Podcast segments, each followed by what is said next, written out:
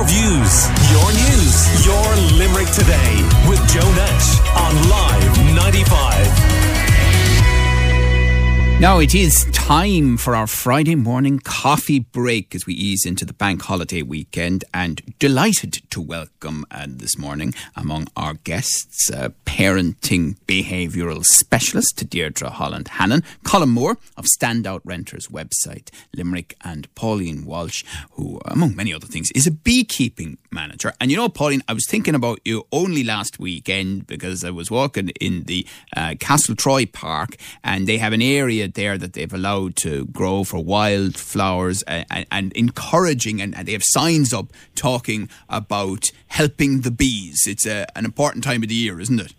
Yes, it's very important, and, and people shouldn't panic now because there's swarm season. So if they see a swarm, contact a beekeeper. If they see a swarm, I only saw one or two bees. Well, sometimes you'll see um, a bundle on a bush that looks like a bunch of grapes. Yeah. Don't go near Did- them. here, They won't you- touch you. Did you ever hear of a situation when I was a kid? Our house was entirely covered by a swarm of bees. I mean, windows, the whole lot. They descended on the house, covered the entire thing. It was absolutely terrifying while it went on, um, and I still have distinct memories of it. And then they just moved off, but it was a long, probably only a few minutes, but it happened. Yes, but the funny thing is, I didn't know anything about swarms and bees and, uh, seven, ten years ago. Um, swarms are not dangerous, and even if you go out and watch that, they won't come near you. They're protecting the queen and looking for a new home.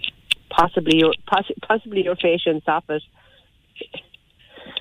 Um, Possibly what? you're into your patient's office or under your roof. Really? Yes, so it's important to contact a beekeeper as quick as possible.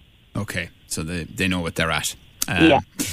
All right. Um, let us talk then uh, for a couple of minutes about the Johnny Depp um, libel case that he took against Amber Heard because of an opinion piece that she had in one of the big newspapers in the US. It went on for a long time. Uh, it was massive interest in it.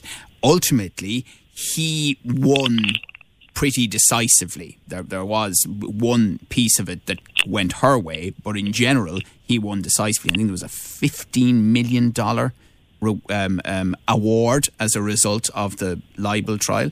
Um, Deirdre, w- why was there so much fascination? Do you think with uh, the case all over the world? Hi, Joe. Your views, your news, your Limerick today with Joe Nash on Live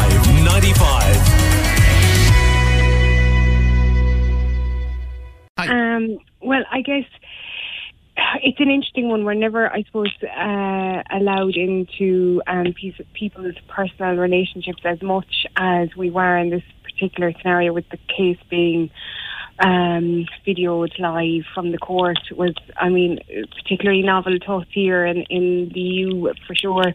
Um, and, you know, there were big names. It, it was an interesting one in general to watch play out just from a societal point of view. It was very much, um, you know, I, I, it, it was strange to kind of see it play out so much in uh, in the community more so than in the court, and have everyone have such strong opinions um, other than the actual judge and jury. But yeah, it was a strange one. I guess it's just that in-depth, intimate information that we were all getting is is, is pretty addictive for you know the best of us, and and we are. Um, more and more, you know, um, normalised uh, generation for reality TV, and it kind of felt like that, I guess. Yeah, and- and the fact, as you say, that uh, uh, people seem to be taking positions on this. You know, they were on Oh, one yeah, side or the strongly. other, and they were Yeah, adamant yeah. about it. Mm, like you know, judge and jury, and they were right. You know, people felt their opinions were 100 percent correct. It's kind of. I suppose it's worrying, but it does also play into our general uh, theme of cancel culture that is coming in a little bit um, more and more to the world. You know, it's it's it's quite a scary thing to see becoming so normal. But um, yeah, they're they're definitely. I think it all kind of wrapped up into a similar mindset, though.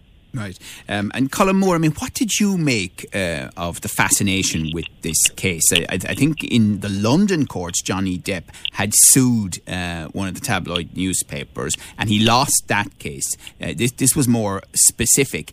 But interestingly enough, it is extremely difficult in the US to A, take a defamation case and B, um, have the publication um, or what was published found against because they have something called absence of malice. So you need to prove that there was malice in what was written as well as it being defamatory.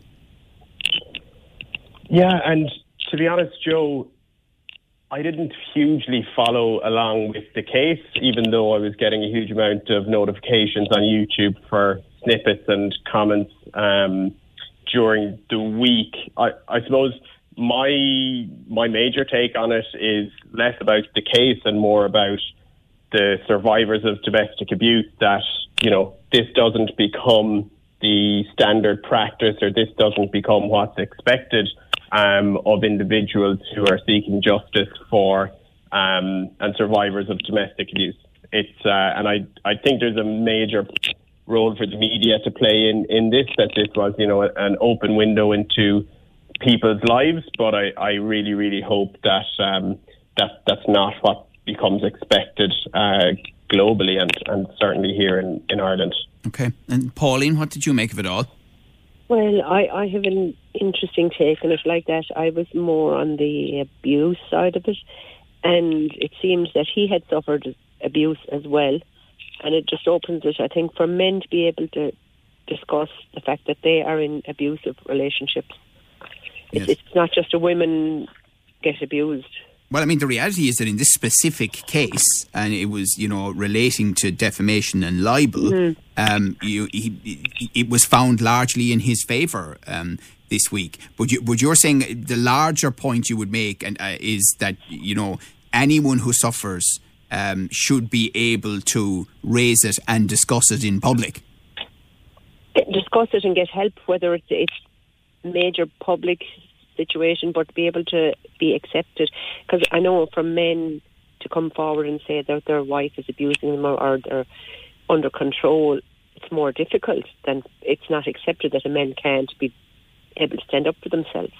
Okay. All right. Well, listen, as you said, that's a general point you're making rather than discussing the specific ins and outs of uh, an individual case. But thank you for that. Uh, it seems that every possibility, um, rather than expanding the likes of Shannon and Cork Airport, are being proposed in Dublin about Dublin Airport um, Authority and the problems there over the last while. Uh, somebody this morning, we just heard on Live 95 News, I think it was Padraig Ó Céidigh, um, suggesting that the solution is to build another airport in Dublin. Um, and then uh, the Minister for Transport saying in the Dáil, oh, we, we looked at this idea of you know um, diverting flights or using Shannon, but it would be very complicated because you, you couldn't have people landing in Shannon thinking they were coming to Dublin. Well, I presume you tell them that they were coming to Shannon. And then you'd organise what would be known in the business as something that he's a big advocate of himself public transport to get them up the road. I mean, this is a tiny country in relative terms, um, uh, isn't it, Colm? Yeah, it's um, so we're we're a very small country in relative terms, but the reality is Dublin is the 12th busiest airport in Europe. They had around 30 million passengers come in in 2019. Um, that dropped to almost or just under 8 million in 2020 and a similar level in, in 2021 the first four months of this month, so kind of the end of, of what we're seeing now, um, is is ten times higher than uh, of a, from a volume perspective than the first four months of, of last year. So, you know, they they let people go during the pandemic. Uh, it took them longer to to hire people than expected. Um, I think they've come out public and publicly and said they've stumbled, they've they've made a mistake, um, and I think the important thing here is you know what's the response to this? Uh, does this continue to be a problem, or um, is this uh, you know a blip and um, they've learned but their why lesson? Are we, why are we stuffing you know a third of the country into Dublin City and County? What are we doing? Well, Yeah, uh, you know, I think that's that's the choice people people make as uh, you know but, but is, bigger. it, is it is it a choice that I mean you talk about I that, don't, but I don't think it's a choice. I mean, not in a million years would I choose to fly out of Dublin over Shannon, Cork, or Kerry if I had the options. Especially with kids, or you know, my even my parents go to America a lot. They had to fly out to Dublin to see my brother. Like they'd have pr- loved the flight out of Shannon because it's the driving for older people. You know, is the trouble, not the airport. You know, for older people, the the airport is quite easy navigating. You have a lot of assistance and, and all the rest. But the driving and the transporting up and down to the big smoke Yeah. is just nobody's first It- choice. So I, I actually flew over to London from Shannon on Friday last week, uh, and it took from going up the escalators, showing my passport, and going through the um, the scanners and putting my shoes back on. It was under two minutes. Um, so that, Pleasure. you know, the pleasure. I, I, yeah, I think it's I think it's an absolutely fantastic um, it's a fantastic option for people in Limerick. Shannon has around 20, 25 destinations. Dublin has I think 180. So uh, the choice is from Dublin, but I'd, I'd prefer to make sure that I got on my flight in, Yeah, in but, but it Shannon doesn't. than, The, than the miss point my is, holiday in Dublin. But the, but the point is, it doesn't have to be. I mean, it's about like all this happy clappy stuff that went on during the pandemic about uh, people being able to work from anywhere in the country, regardless Mm-hmm. of where their head office was. And isn't that a great idea? And we should push things out more. And if I hear one more person talking about counterpoles to Dublin and regional balance and corridors between Galway, Limerick, Cork, and Waterford, well, get on with it then. Do it Mm-hmm. Yeah. and use our airports, Shannon and Cork, as a big part of that, surely. Yeah, and I, I, it's sort of a chicken and egg problem in that, like, you know, bigger cities have continued to grow uh, over the last hundred years, and regional cities um, have grown, but but not as fast. So this is a much longer term um, trend. Uh, but again, I, I think it's important for people from Limerick, if you get the opportunity, and Clare, Cork, Kerry, if you get the opportunity to use a, a regional airport. You know, the more we use airports, the more destinations will come on board, so we can start the snowball effect. But, But you it's know, like, you it's like everything. I- I, mean, if you even look at something simple, you know, the government will often use tax policy to change our behaviour. Yeah. So there are lots of things they can do as, as national aviation policy and a, a regional approach. If they are serious, and the question is, is the government, are, is the, the body politic, is business in this country really serious about redistribution to allow quality of life? And also, to be fair, for the people in Dublin. I mean, I was up there last weekend. It was a Saturday, driving around the M50, and these things were coming up, going, "Oh, watch out now at the next junction. There, there could there could be delays." I thought it was a crash. It wasn't a crash. It was just traffic. That's how choked up it's got. Um, Pauline, what do you think? Well, I don't think people actually choose to live in Dublin. Everything has been centralised to Dub- Dub- Dublin, so therefore people have to follow the work.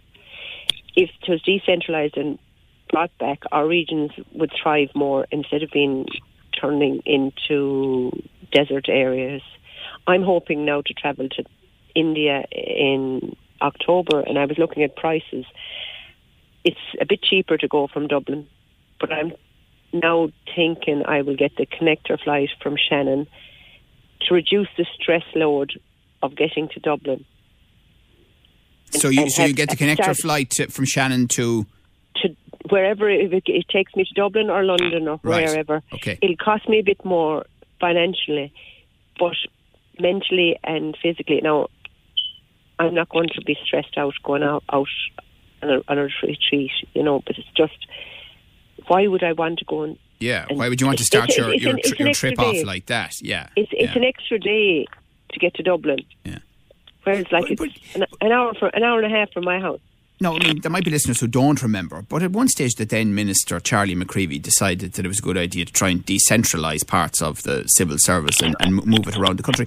There was absolute pandemonium. You'd swear he was suggesting that he was going to send offices to, you know, the heart of Africa and people would have to commute from Dublin every day. The only thing that kind of did happen, interesting enough, was a section of the Department of Foreign Affairs, which is still up here on um, um, Henry Street, actually, not far from us, the Irish Aid offices. And, and you know, I mean, it, nothing happened to those people. They, they were able to come down here and live perfectly reasonable and, and pleasant lives while continuing to work. So, what it is, the obsession in this country with. And then the price of houses to rent. You you can hardly eat in Dublin because of the price of things to, to live up there and in just having a house. Right. Well, no, we're we're in we're in Colm Moore's bailiwick there now, renting. Yeah, it's so. I mean, um, I've again, I've, I've been speaking to business owners um, in in the last couple of months, and they are struggling to find uh, accommodation for their new hires, which is it's slowing their growth plans. Uh, I'm working with a number of hosts to to help them find really good renters, and genuinely, there's 150 to 200 people applying for for every room uh, available in Castle Troy on the north side of Limerick.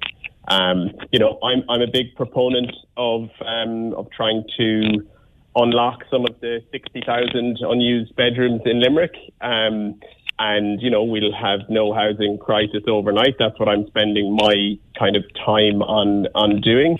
Um, but again, if people don't have somewhere to live, um, they they won't move here uh, to to work, and and we're already seeing that um, play out now.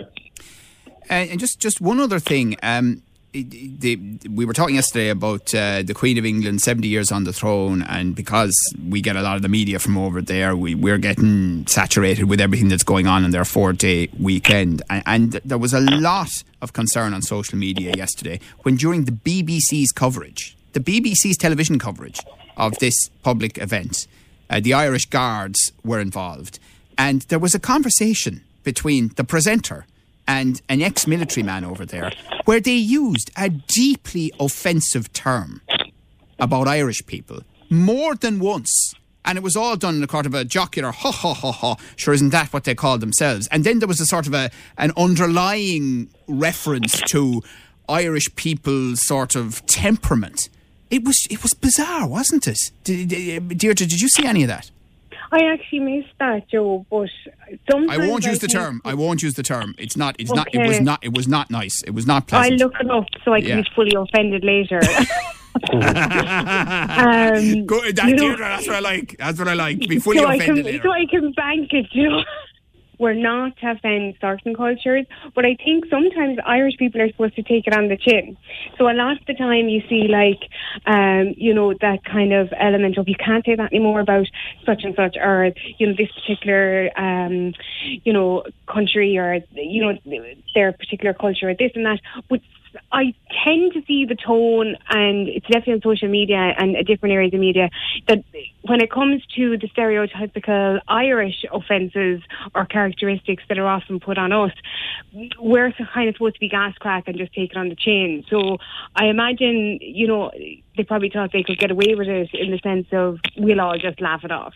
And I don't even know what it was, but just to talk in general terms, I see that an awful lot in, in, in kind of that whole, you know, what we we have to, I suppose, dance around an awful lot that we found normal previously, and you know the way our parents even spoke previously about certain um, things in life yeah. and um, I, I find we don't seem though to get the same respect as other areas as Irish people because we're great crack and it'd be grand and they won't take offence. right. Well, listen, thank you very much for joining us, the three of you. A really interesting conversation this morning on our coffee break. Deirdre Holland Hannon, parenting behaviour specialist, and you can follow uh, Deirdre on social media. Colm Moore of Standout Renters website in Limerick, and we'll talk to you again about the wider issue. Uh, Colm, thank you. And uh, good friend of the show, Pauline Walsh, who's a beekeeping uh, manager in County Limerick. Your views, your news, your Limerick today with Joe Nash on Live 95.